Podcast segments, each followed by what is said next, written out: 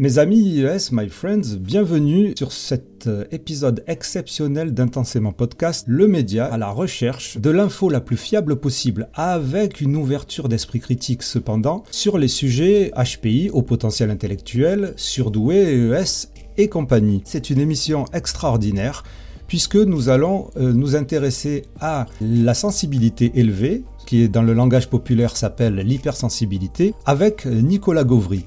Pourquoi encore parler d'hypersensibilité sur Intensément Podcast alors que, comme vous le savez, si vous le suivez régulièrement, rien ne permet d'affirmer que l'hypersensibilité soit liée au HPI.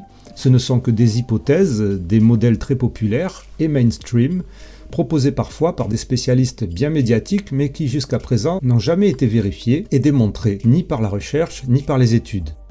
Malgré tout, le sujet de l'hypersensibilité reste très présent sur les réseaux sociaux zèbre, HPI, surdoué, et pour beaucoup, HPI est synonyme d'hypersensibilité, et pour bien d'autres, hypersensibilité reste synonyme de bullshit. Et comme d'habitude, il faut une bonne dose d'ouverture d'esprit critique pour s'y intéresser et comprendre la complexité dans tout ça. Alors Nicolas Gauvry, si vous voulez euh, le découvrir et savoir qui il est, vous pouvez vous référer à la vidéo précédente. Il était l'invité pour parler du haut potentiel intellectuel. Et donc Nicolas Gauvry, c'est un scientifique, c'est un chercheur en psychologie cognitive et c'est aussi une figure aussi de l'esprit critique, de l'esprit sceptique c'est une des premières personnes à avoir démystifié les mythes et les légendes autour du haut potentiel intellectuel, les liens non avérés avec l'hypersensibilité donc, et aussi bien sûr cette pathologisation du haut potentiel intellectuel et l'idée qu'être surdoué serait lié à l'hypersensibilité, mais aussi ça serait lié à de l'anxiété, de la dépression, euh, l'échec scolaire, euh, tout un tas de trucs négatifs qui ne se retrouvent pas dans les études à grande échelle. Si vous voulez comprendre tout ça, vous pouvez regarder la vidéo et je ne reviendrai pas là-dessus. Il se trouve que Nicolas Gauvry, depuis quelques années, s'est aussi intéressé à la sensibilité élevée, à l'hypersensibilité, à la manière de la mesurer. Il a fait quelques articles précédemment à ce sujet-là et avec Nathalie Claubert, psychologue qui s'intéresse à l'hypersensibilité depuis longtemps et a écrit plusieurs ouvrages sur le thème.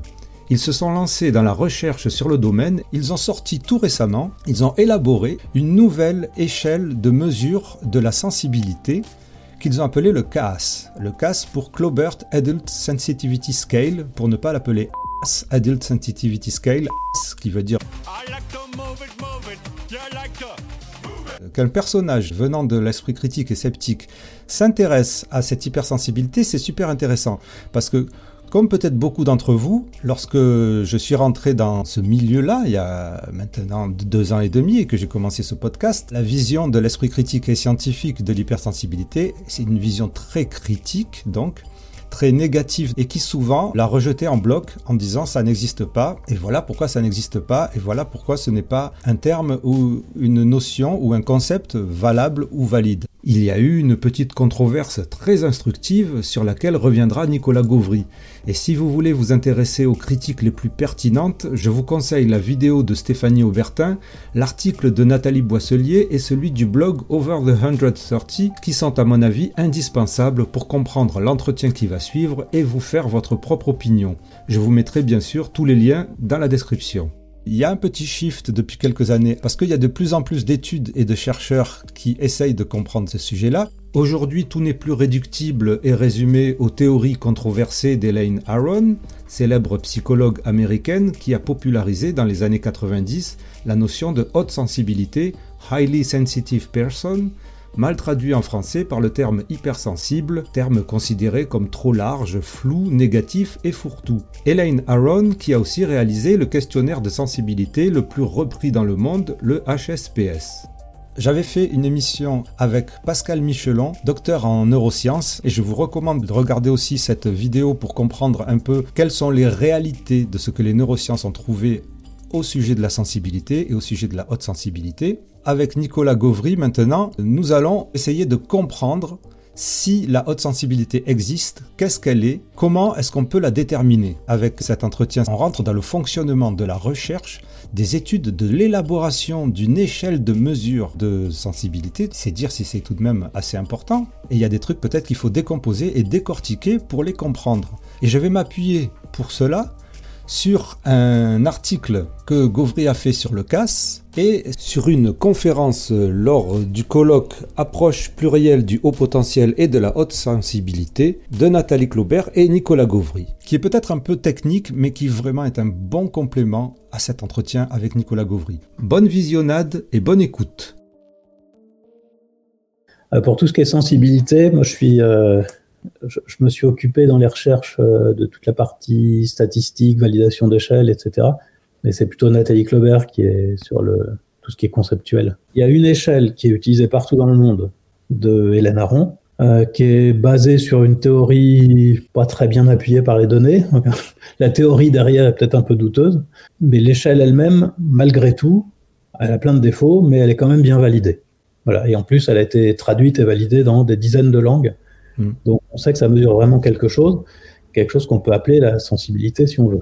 Ah, il y avait une sorte de guerre sur Internet entre ceux qui disent euh, l'hypersensibilité ça existe et l'autre ça n'existe pas, c'est du faux et ça veut dire trouble émotionnel. Donc j'avais quand même regardé pour répondre à des points très précis. J'avais regardé deux choses, ce qui a fait deux billets de blog. Euh, un, c'est l'échelle qui était la plus utilisée, enfin qui est toujours la plus utilisée, l'échelle de Aaron. Pour mesurer la sensibilité. J'avais vu des vidéos qui disaient c'est n'importe quoi, cette échelle est mal faite, euh, avec des arguments parfois un peu fallacieux, euh, voire carrément c'est des, arguments qui en fait sont en faveur de l'échelle qui était présentée comme contre. Ah, il y avait un argument, c'était quand on regarde les questions, elles ont rien à voir les unes avec les autres. Voilà, sauf qu'en fait quand on fait les analyses, on voit que l'échelle est cohérente, c'est-à-dire que ce qui veut dire qu'en fait les, les gens répondent de la même manière aux différentes questions. Quand on fait un questionnaire avec toutes les questions qui se ressemblent, évidemment, ça marche très bien. Si mes questions c'est euh, est-ce que vous pleurez devant un film? Est-ce que les films vous font pleurer? Est-ce que les films, euh, est-ce que les comédies romantiques vous font pleurer? Bah, C'est sûr que les gens vont répondre pareil. Par contre, si c'est très différent apparemment, mais que au final, je, vérifie parce que c'est ce que je pensais avant, que les réponses sont liées, ben ça valide la notion qui est derrière. Alors que si c'est toujours la même question, ça valide rien du tout. Donc ça, c'est un argument en faveur de l'échelle. Après, l'échelle est quand même critiquable. Hein. C'est vrai qu'elle a beaucoup de défauts. Et il y, a, plusieurs personnes, on n'est pas les seuls, qui essayent de faire une nouvelle échelle en corrigeant les défauts. Il y a quand même un ensemble de limites qui ont été, euh, par, pour certaines, notées par des spécialistes. Euh, par exemple, le premier, c'est pas très grave, il n'y a pas d'item inversé. C'est-à-dire d'item où, si vous répondez que vous êtes d'accord, ça veut dire que vous avez une sensibilité faible. C'est pas indispensable, on peut se passer d'item inversé, mais c'est toujours mieux qu'il y en ait parce que ça modère un peu l'effet du biais d'acquiescement qui fait qu'on a tendance à dire oui tout le temps. Bon, donc ça c'est pas très grave, mais c'est une petite limite qu'on peut mettre. Euh, quelque chose qui a été noté notamment, c'est une coloration très négative, c'est-à-dire que la plupart des items évoquent des conséquences négatives de la sensibilité et non pas des conséquences positives. Il peut y en avoir, il y a quelques items qui parlent de ça, mais en général, c'est très négatif. Et ce que disent donc les chercheurs, c'est que ça pourrait expliquer pourquoi on trouve systématiquement plus de troubles euh, chez ceux qui ont une sensibilité élevée, peut-être simplement parce que la façon dont on mesure la sensibilité est orientée d'une façon trop négative. L'article de Nicolas Gauvry sur le CAS s'appelle Le CAS, une nouvelle échelle de sensibilité. Nous avons lancé début 2022 une grande étude autour de l'hypersensibilité, ou plutôt de la sensibilité. Vous avez été nombreux à participer, plus de 35 000 personnes.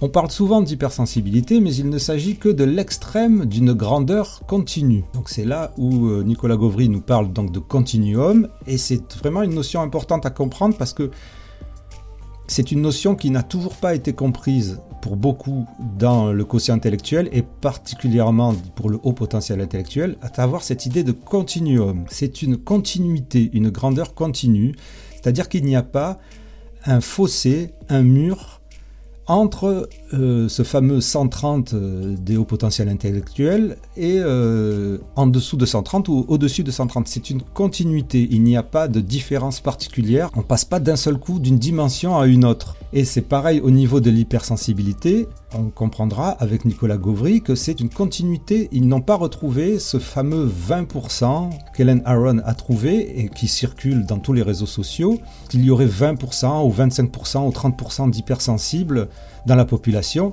ils n'ont pas retrouvé ça et il n'y a pas 20% de gens qui sont complètement différents que les personnes, entre guillemets, normaux-sensibles, si on veut appeler ça comme ça. Est-ce que les, ceux, qui seraient considérés, entre guillemets, très hautement sensibles, c'est pareil, c'est le, le, même genre de distribution, c'est genre 2,3%. Euh, c'est pas, Alors non, c'est beaucoup plus. Euh, c'est beaucoup plus euh, pour apparemment pas de raison statistique. C'est juste Hélène Aron qui a déclaré qu'elle avait observé 20% ou 25%. C'est vrai, c'est vrai, ça, je sais, mais, euh, par rapport à votre échelle Alors, oui, on a validé l'échelle de Nathalie Claubert. Moi, c'est pas moi qui ai fait les items. Ben, c'est pareil, du coup, on a, on a un continuum. Et puis, il se passe rien. C'est y a pas un, comme pour le QI un peu, si on veut. Il n'y a, a, pas deux boss comme ça sur la distribution. Donc, on n'a pas de raison de prendre plutôt 2 ou 5 ou 10 ou 20%. Donc, on n'a pas de seuil euh, particulier. L'origine des 20 ou 25%, c'est Hélène Aron qui dit dans un article qu'elle a vu une deuxième bosse. Mais, mais on la voit pas parce qu'il n'y a pas la distribution. Donc en gros, elle dit qu'elle a regardé la distribution et qu'il lui semble que 20%, il y a, il y a un truc. Là aussi, ça fait partie des questions qu'on se pose. Est-ce qu'on peut faire des groupes? Il y a des gens qui ont essayé euh, d'utiliser des techniques statistiques pour voir si on peut définir des groupes, qui avaient trouvé trois groupes. Euh, sur votre étude sur votre... Non, non, sur, euh, sur une autre étude. Ah, d'accord. J'ai trouvé un groupe euh, faible, moyen et élevé avec à peu près la même chose, mais trois fois. Sauf qu'avec mes étudiants, on a repris leurs données. Ils ont été gentils, ils ont bien voulu me les passer. On a repris leurs données et en fait, selon la méthode qu'on utilise, on trouve un groupe, quatre groupes, cinq groupes, enfin debout. D'accord, ok. Il n'y a rien de vraiment concluant et à mon avis, c'est pas la peine d'essayer de chercher des sous-groupes. On peut en définir comme on fait pour le QI avec le haut potentiel de manière un peu arbitraire, pourquoi pas, c'est pas interdit. Mais essayer de trouver qu'il y a en soi plusieurs groupes, je pense pas que ce soit très intéressant. Ça s'appelle l'échelle d'hypersensibilité, mais en fait, c'est une échelle de sensibilité. C'est-à-dire, on n'est pas euh, classé hypersensible ou pas. Hein. c'est sur un continuum. On est plus ou moins haut. Et puis voilà, après, si on prend juste le plus haut de la, de la distribution, on peut appeler ça hypersensible si on veut, mais c'est simplement, ça veut dire simplement particulièrement sensible. Donc c'est pour ça qu'on peut dire aussi haute sensibilité, ça revient même. C'est d'ailleurs le nom en anglais, donc c'est haute sensibilité. On a juste un continuum, on regarde si les, en fait, les gens qui ont une sensibilité plus haute sont plus sensibles à l'esthétique, remarquent plus les détails, sont plus sensibles à des modifications de l'environnement et ont des réactions émotionnelles plus importantes aussi. Il s'agit de l'extrême d'une grandeur continue, la sensibilité environnementale. La sensibilité environnementale désigne une tendance plus ou moins grande à détecter et à réagir à des stimuli de l'environnement. Ces stimuli peuvent être sensoriels, un bruit, une odeur, émotionnels, une description dérangeante, l'angoisse d'un tiers, relationnel, une séparation, une rencontre. Une personne particulièrement sensible aura tendance à détecter des petites modifications et à être dérangée par des bruits ou des affects trop intenses et à y réagir plus vigoureusement. Donc ça, se présente sous la forme d'un questionnaire, avec un certain nombre de questions. Comme on parle de sensibilité environnementale, vous allez avoir aussi bien des éléments qui vont être de la sphère un petit peu sensorielle, mais aussi de la sphère émotionnelle, puisque on est une espèce sociale, donc on réagit aussi aux émotions de nos congénères et a d'autres stimulations, voilà, qu'on peut voir qui sont d'un naturel social, y compris relationnel. Elles vont être incluses dans l'échelle. Voilà, c'est pour ça que parfois on parle aussi de la sensibilité environnementale comme un métatrait, c'est-à-dire l'idée que ce serait pas juste une mesure de sensibilité. Alors, c'est pas la sensibilité au sens physique ou physiologique du terme. Hein. C'est important de l'avoir euh, en tête. C'est voilà une disposition de la personnalité qui vous permet d'être plus attentif, on va dire, voilà, plus sensible et à la fois plus réactif aux modifications de votre environnement. Hein. Vous allez avoir euh, des éléments sur euh, la sensibilité effectivement esthétique, euh, sur la sensibilité relationnelle, avec des choses qui sont équilibrées en termes de valeurs, qu'elles soient positives ou négatives, mais pas uniquement sur des émotions négatives, comme ça peut être le cas sur d'autres échelles.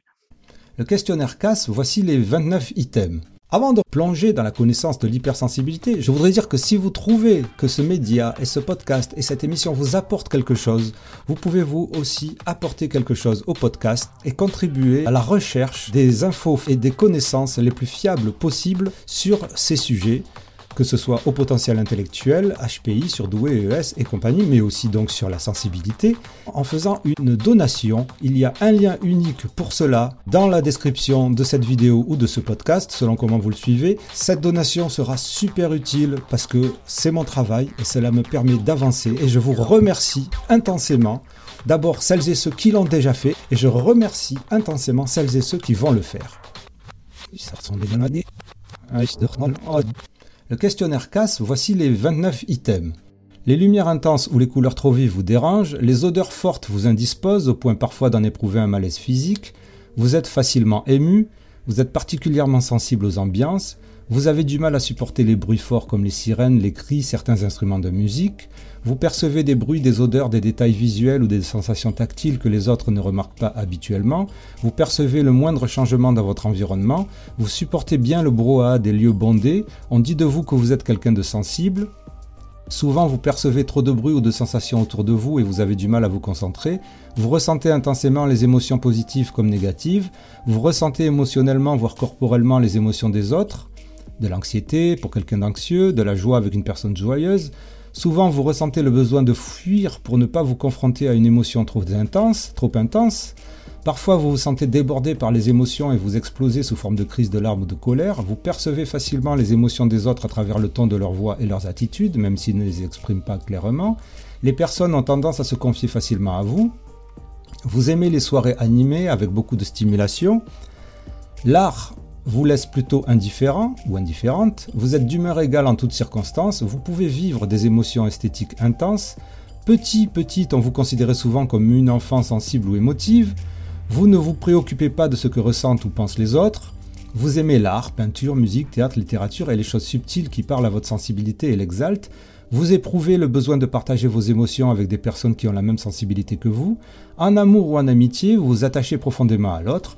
Vous éprouvez régulièrement le besoin de vous isoler afin de prendre de la distance avec vos sensations et vos émotions. Les émotions des autres sont pour vous un mystère.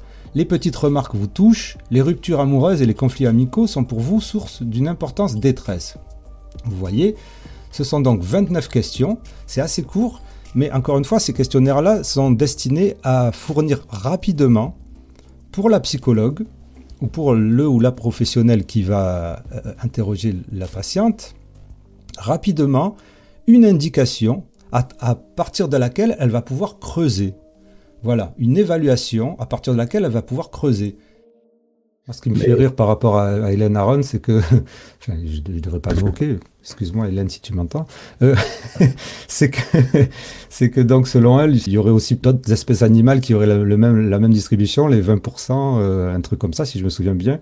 Et le truc que je répète tout le temps parce que ça me fait rire, c'est le coup des mouches drosophiles qui, qui serait aussi à, à 20% d'hypersensibles. Ça... Oui, mais alors par contre, la sensibilité, c'est défini euh, pour, pour tous les animaux, c'est pas un... Oui, voilà. un truc de psychologie au départ et même pour les plantes. Vous commencez d'ailleurs la conférence avec un truc euh, d'éthologie. Oui, ça vient de là, et c'est cette notion-là, sensibilité environnementale, ça vient de là. D'accord, ok, ok. spécifique aux humains, en fait. Alors ça, se traduit différemment, évidemment. Et nous, comme on voit ça comme un trait de personnalité, du coup, on, le mesure avec un questionnaire de type personnalité, c'est ce qu'il y a de mieux. Mais comment vous pouvez voir un truc de, un trait, de trait de personnalité et, que les mouches auraient.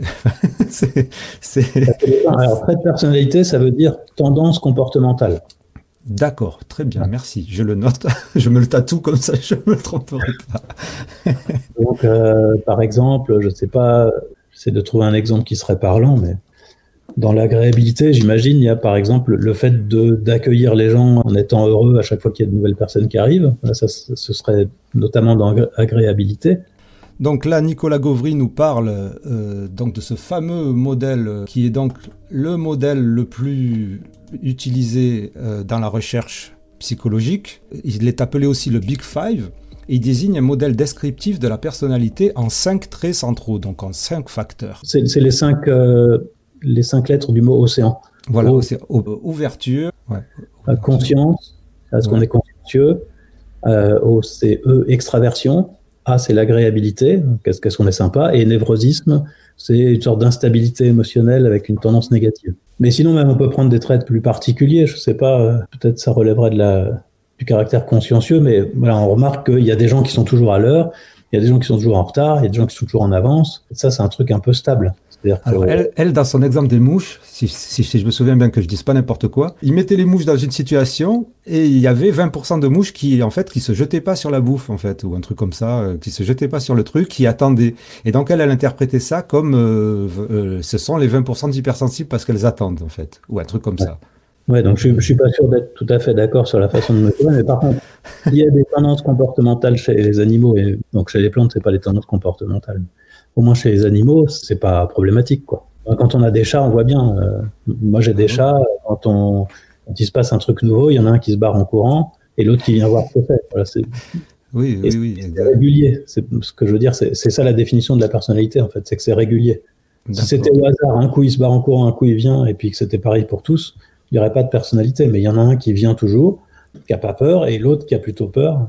Le score total du questionnaire donne une indication du niveau de sensibilité, mais on peut décomposer ce score en quatre facteurs ou composantes qui explorent l'émotionnalité, l'intensité de la vie émotionnelle, la détection des subtilités, c'est le deuxième, la sensibilité esthétique et la tendance à être saturé par des stimulations intenses. On peut voir les facteurs comme des grands sous-groupes dans lesquels on va classer les items, c'est-à-dire les questions, et pour ensuite faire une analyse factorielle et statistique et euh, ces quatre sous-groupes se rejoignent dans la totalité. Donc c'est le même principe au niveau euh, de l'intelligence et c'est le même principe au niveau de, de, la mesure du quotient intellectuel et de la mesure de tout un tas de choses. C'est ce qui s'appelle les facteurs. Alors, donc là, je vais vous expliquer un petit peu les facteurs. Donc le premier qu'on a appelé alors émotionnalité, et pas émotivité. Pourquoi? Parce que je trouve que c'est un petit peu plus négatif, émotivité, en termes de, connotation, euh, et qui va rassembler, alors c'est un gros facteur, effectivement, hein, ça ressort sur un gros paquet, euh, à la fois euh, la sensibilité et la réactivité émotionnelle, de façon générale. On a choisi émotionnalité parce que c'est un, mot, emotionality, qui est dans le dictionnaire de l'EPA et qui parle de à la fois l'intensité, effectivement, et la nature de la vie émotionnelle, quelle que soit sa valence c'est-à-dire qu'elle soit négative ou positive pas uniquement sur des émotions négatives. Donc ça va rassembler des éléments qui ont trait à la vie émotionnelle, euh, de façon générale, au vécu émotionnel, à la sensibilité, l'intensité dans le domaine relationnel aussi. Vous allez retrouver tout ce qui est de l'ordre de l'empathie. Donc overload que j'aime bien traduire par saturation et pas forcément par débordement va regrouper plutôt la tendance à être débordé par des simulations intenses, notamment d'ordre sensoriel, voilà, qui vont effectivement ressortir un petit peu. Euh, et là, ça va être vraiment des phénomènes de, voilà, si les bruits sont trop intenses, si voilà, c'est lié à l'intensité hein, de ce qui est perçu. Euh, ensuite, vous avez le facteur esthétique, la sensibilité esthétique ou sensibilité à l'art et à la beauté. Alors, il n'y a pas beaucoup d'items hein, qui sont effectivement dans cette sensibilité esthétique. C'était voulu à la base. Il peut y avoir des pistes d'amélioration liées à l'évaluation de la sensibilité esthétique plus tard, euh, notamment parce que là, ce sont, c'est une sensibilité esthétique qui est essentiellement dirigée vers des œuvres euh, produites par l'homme. Hein. Euh, parce que c'est souvent comme ça qu'on euh, qu'on va évaluer traditionnellement la sensibilité esthétique, même si voilà, il y a d'autres façons de le faire, et qui a un poids culturel qui est important, et que euh, on souhaitait pas que ce poids-là soit trop élevé dans la dans l'échelle totale, pour pas que ce soit discriminant par rapport au niveau d'éducation, notamment, hein, et l'accès à l'art. Ensuite, vous en avez, moi, moi, je suis assez contente qu'il y en ait un autre qui apparaisse, effectivement lié à la mesure, euh, au fait qu'on ait équilibré les éléments positifs et négatifs, qui est subtilité, qu'on peut traduire par finesse, voilà, si on veut, euh, qui est le fait de pouvoir euh, détecter des stimuli subtils, de faire attention. Alors, ça va regrouper, c'est très intéressant dans subtilité, vous allez trouver des éléments à la fois sensoriels et en même temps sur les, les émotions dissimulées d'autrui, par exemple, donc sur des choses hein, on voit de l'ordre voilà, de la subtilité et de la finesse, qui sont des choses qui sont très souvent rapportées si vous recevez des personnes sensibles en entretien et qui sont pas très souvent prises en compte. Hein, cette idée de percevoir euh, effectivement des choses beaucoup plus discrètes, beaucoup plus diffuses que les autres ne remarquent pas habituellement hein, et qu'elles vont pouvoir vous dire très régulièrement en entretien, sans que ce soit délirant, bien sûr, c'est-à-dire ça existe. Et en droit, quand vous mettez plusieurs personnes sensibles face, bah, elles peuvent percevoir effectivement la même chose euh, et pouvoir détecter ces éléments-là. Ce que vous appelez le trait de personnalité, c'est quoi? C'est le, le tout? C'est les quatre facteurs en même temps? D'accord, d'accord. Les quatre sont liés. Hein. C'est pas. On a parlé des cinq euh, grands facteurs du modèle OCEAN, océan. Et il se mettrait où le trait de sensibilité Entre deux, mais ah, entre plus que deux, mais euh, ça, ça, corrèle avec la conscience, avec le névrosisme, avec l'ouverture. Ok. La décomposition en cinq facteurs, ça ne veut pas dire que tout trait de personnalité relève de l'un ou l'autre. Hein. Oui, oui, oui, oui, oui. C'est des, des, niveaux, mais c'est dur, c'est difficile des fois. Beaucoup de gens qui arrivent sur nos vidéos, que ce soit les tiennes ou que ce soit les miennes ou n'importe qui, sont pas forcément au courant de tout ça. Le questionnaire CAS a été analysé pour voir s'il était cohérent aussi avec ce modèle qui est vraiment le modèle, encore une fois, le plus utilisé en psychologie et dans la recherche parce que c'est le plus validé dans toutes les expériences, dans toutes les études, dans toutes les recherches. Donc à chaque fois, plus les choses sont étudiées dans leur correspondance avec d'autres échelles, avec d'autres euh, théorie avec d'autres modèles, plus ça signifie le sérieux de la démarche. Là, je vous mets le lien entre CAS et le BFI, Big Five, par rapport à la personnalité. On retrouve quelque chose qu'on retrouve aussi avec le HSPS, c'est-à-dire un lien avec névrosisme et ouverture. Euh, nous, en plus, on a agréabilité qui d'habitude ne ressort pas avec le HSPS. Par contre, euh, je vous le montre ici parce que c'est quelque chose qui nous plaît bien. Névrosisme et ouverture sont liés à la sensibilité au sens du CAS à peu près égalité, alors qu'avec le HSPS, névrosisme est lié plus que ça, et par contre l'ouverture est beaucoup moins liée. L'échelle d'Hélène Aron, si j'ai bien compris. En français, elle a quatre facteurs, qui apparemment, elle en a que trois en anglais. Et donc, vous, vous en avez quatre qui sont pas forcément, qui correspondent pas forcément euh, les uns aux autres. bien, c'est le facteur esthétique. D'accord. Euh, c'est la sensibilité à la beauté, à l'art. Euh. Donc celui-là, on le retrouve mais les autres, euh, on ne les retrouve pas. On a fait aussi passer le test d'Hélène Aron pour vérifier que globalement on mesure la même chose. Donc ce qu'on a trouvé, c'est que la note globale, ça correspond bien à l'échelle d'Hélène Aron. Par contre, les différents facteurs, on ne les retrouve pas. Et c'était un des problèmes de l'échelle d'Hélène Aron, c'est que ces facteurs en fait sont incompréhensibles et quand on regarde les questions qui sont dans chaque facteur, on, on, voit pas. Et qu'est-ce qu'il y a comme trouvaille que, auquel tu t'attendais pas ou que vous vous attendiez pas? Autre chose que j'ai entendu souvent, c'est en fait l'hypersensibilité, c'est un trouble émotionnel. Et ce qu'on appelle l'hypersensibilité, c'est en fait euh, ne pas savoir gérer ses émotions. Alors ça, je suis sûr que c'est vrai pour plein de gens. Donc je dis pas que ça sort de nulle part. Je pense qu'il y a plein de gens qui ont des problèmes de gestion d'émotions et qui pensent que c'est de l'hypersensibilité euh, parce qu'ils se mettent en colère, parce qu'ils n'arrivent pas. À, voilà. quand, quand, on est comme ça. Euh, euh, qu'on n'arrive pas à se calmer, qu'on se met en colère facilement, qu'on pleure facilement, on peut imaginer que c'est de l'hypersensibilité, alors qu'en réalité, c'est pas, ça peut être juste un problème de gestion des émotions. Ça veut dire peut-être qu'on ressent la même chose que les autres, par exemple quand on est en colère, mais qu'on n'est pas capable, comme d'autres, de, de, prendre sur soi, d'arriver à se calmer. Et donc, du coup, ça fait des colères plus spectaculaires, mais ça veut dire que ce qu'on ressent intérieurement est vraiment différent. Et en fait, il y a deux hypothèses possibles. Donc, si, j'oublie ces gens qui confondent un peu les deux, quand on regarde vraiment la définition, c'est pas ça du tout. Il y a deux hypothèses possibles parce que d'un côté, les gens très sensibles, on pourrait dire, ben, comme ils ont des réactions émotionnelles très importantes, euh, peut-être que du coup, c'est difficile pour eux de gérer les émotions. Donc, peut-être effectivement que plus de sensibilité, ça va se traduire par des compétences émotionnelles plus faibles c'est-à-dire plus de difficultés à gérer ses émotions. Mais d'un autre côté, si on est plus sensible, c'est-à-dire qu'on détecte plus facilement des petits changements, des expressions, etc. Et donc, ça pourrait se traduire au contraire par une meilleure, euh, de meilleures compétences émotionnelles.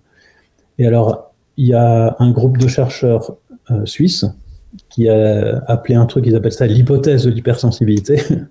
donc, leur hypothèse, c'est que l'hypersensibilité est associée à une meilleure compétence émotionnelle. Et quand on a regardé, nous, avec les, les données de notre échelle, donc CAS, pour l'instant ça s'appelle CAS, euh, et eh ben on a trouvé plutôt euh, des, des, données en faveur, donc sur 35 000 personnes quand même, en faveur de cette hypothèse. C'est-à-dire que ceux qui ont des scores plus hauts au CAS ont aussi des scores plus hauts dans une échelle de compétences émotionnelles euh, qui a été développée il y a quelques années par euh, Sophie Brasseur euh, en Belgique et qui est validée. Voilà.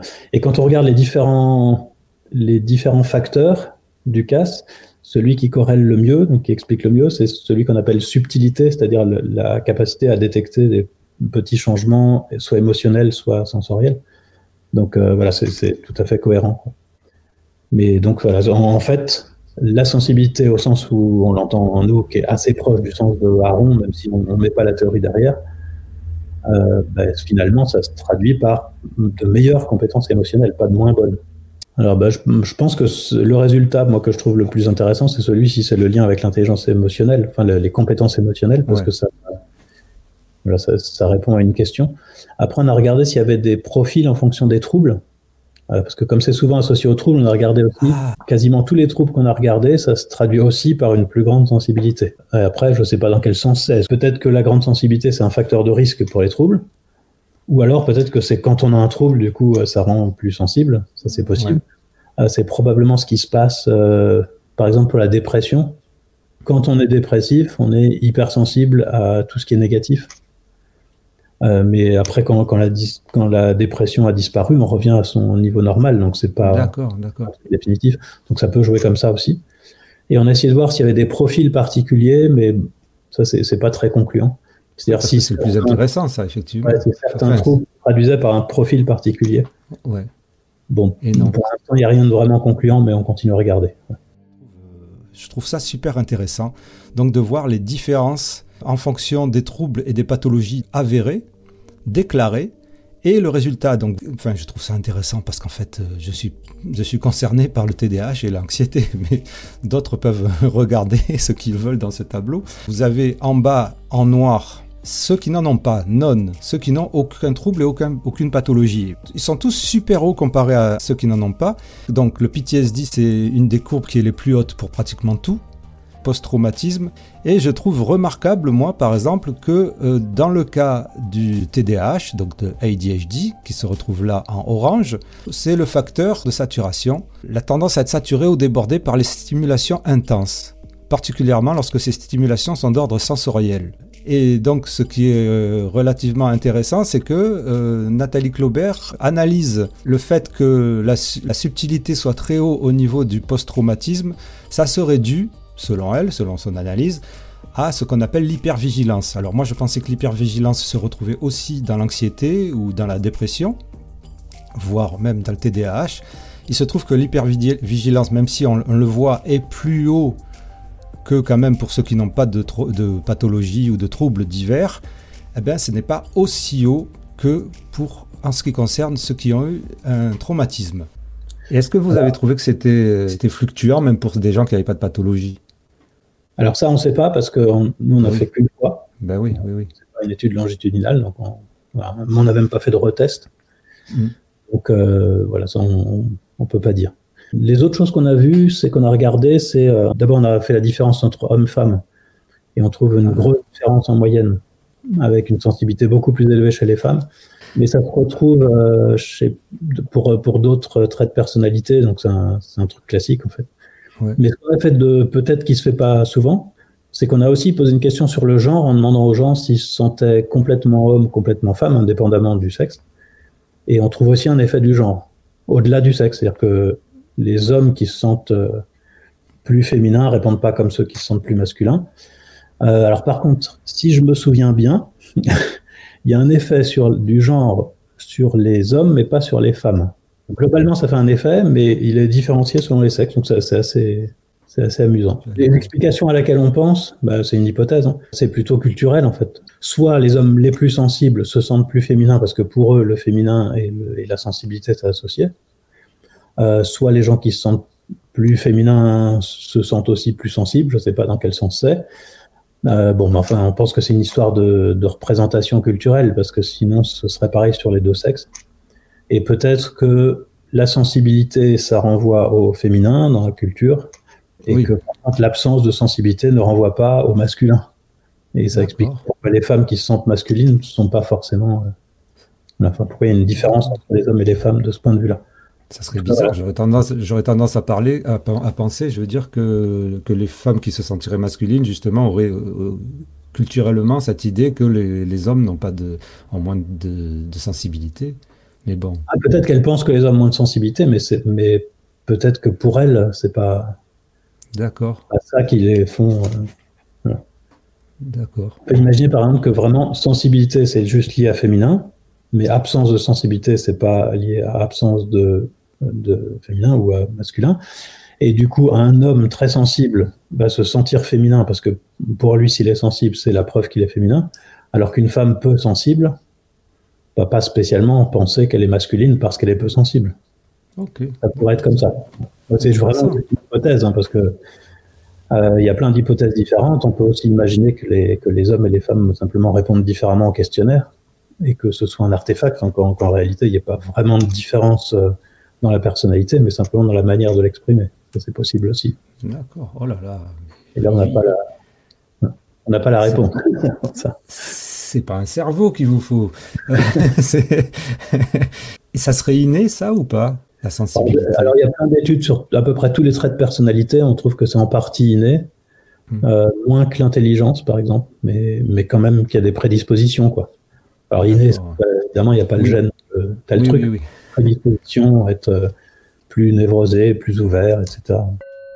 C'est le retour du gong. Eh oui, il m'avait manqué, je sais même pas pourquoi je ne le mettais plus. Bref, avouez que quel que soit votre positionnement sur l'existence de l'hypersensibilité, c'est excellent d'avoir quelqu'un comme Nicolas Gauvry pour nous expliquer comment se font les recherches sur le domaine et vulgariser ça au mieux. J'espère que les petits montages et commentaires autour vous auront aussi permis de saisir les enjeux. Merci beaucoup donc Nicolas Gauvry, merci Nathalie Claubert, bien sûr que nous retrouverons bientôt sur ce média, la chaîne Lab Psychopathologie et Processus de Changement pour la mise en ligne du colloque Approche plurielle du haut potentiel et de la haute sensibilité, dont je vous conseille toutes les vidéos. Et puis merci à vous d'avoir regardé. N'oubliez pas de faire les gestes qui sauvent pour ce média, pour ce podcast, pour mon travail, pour notre travail, pour notre connaissance. Et puis je vous dis, sportez-vous bien Intensément, c'est le podcast divergent. Intensément, c'est le show potentiel. Show, show, show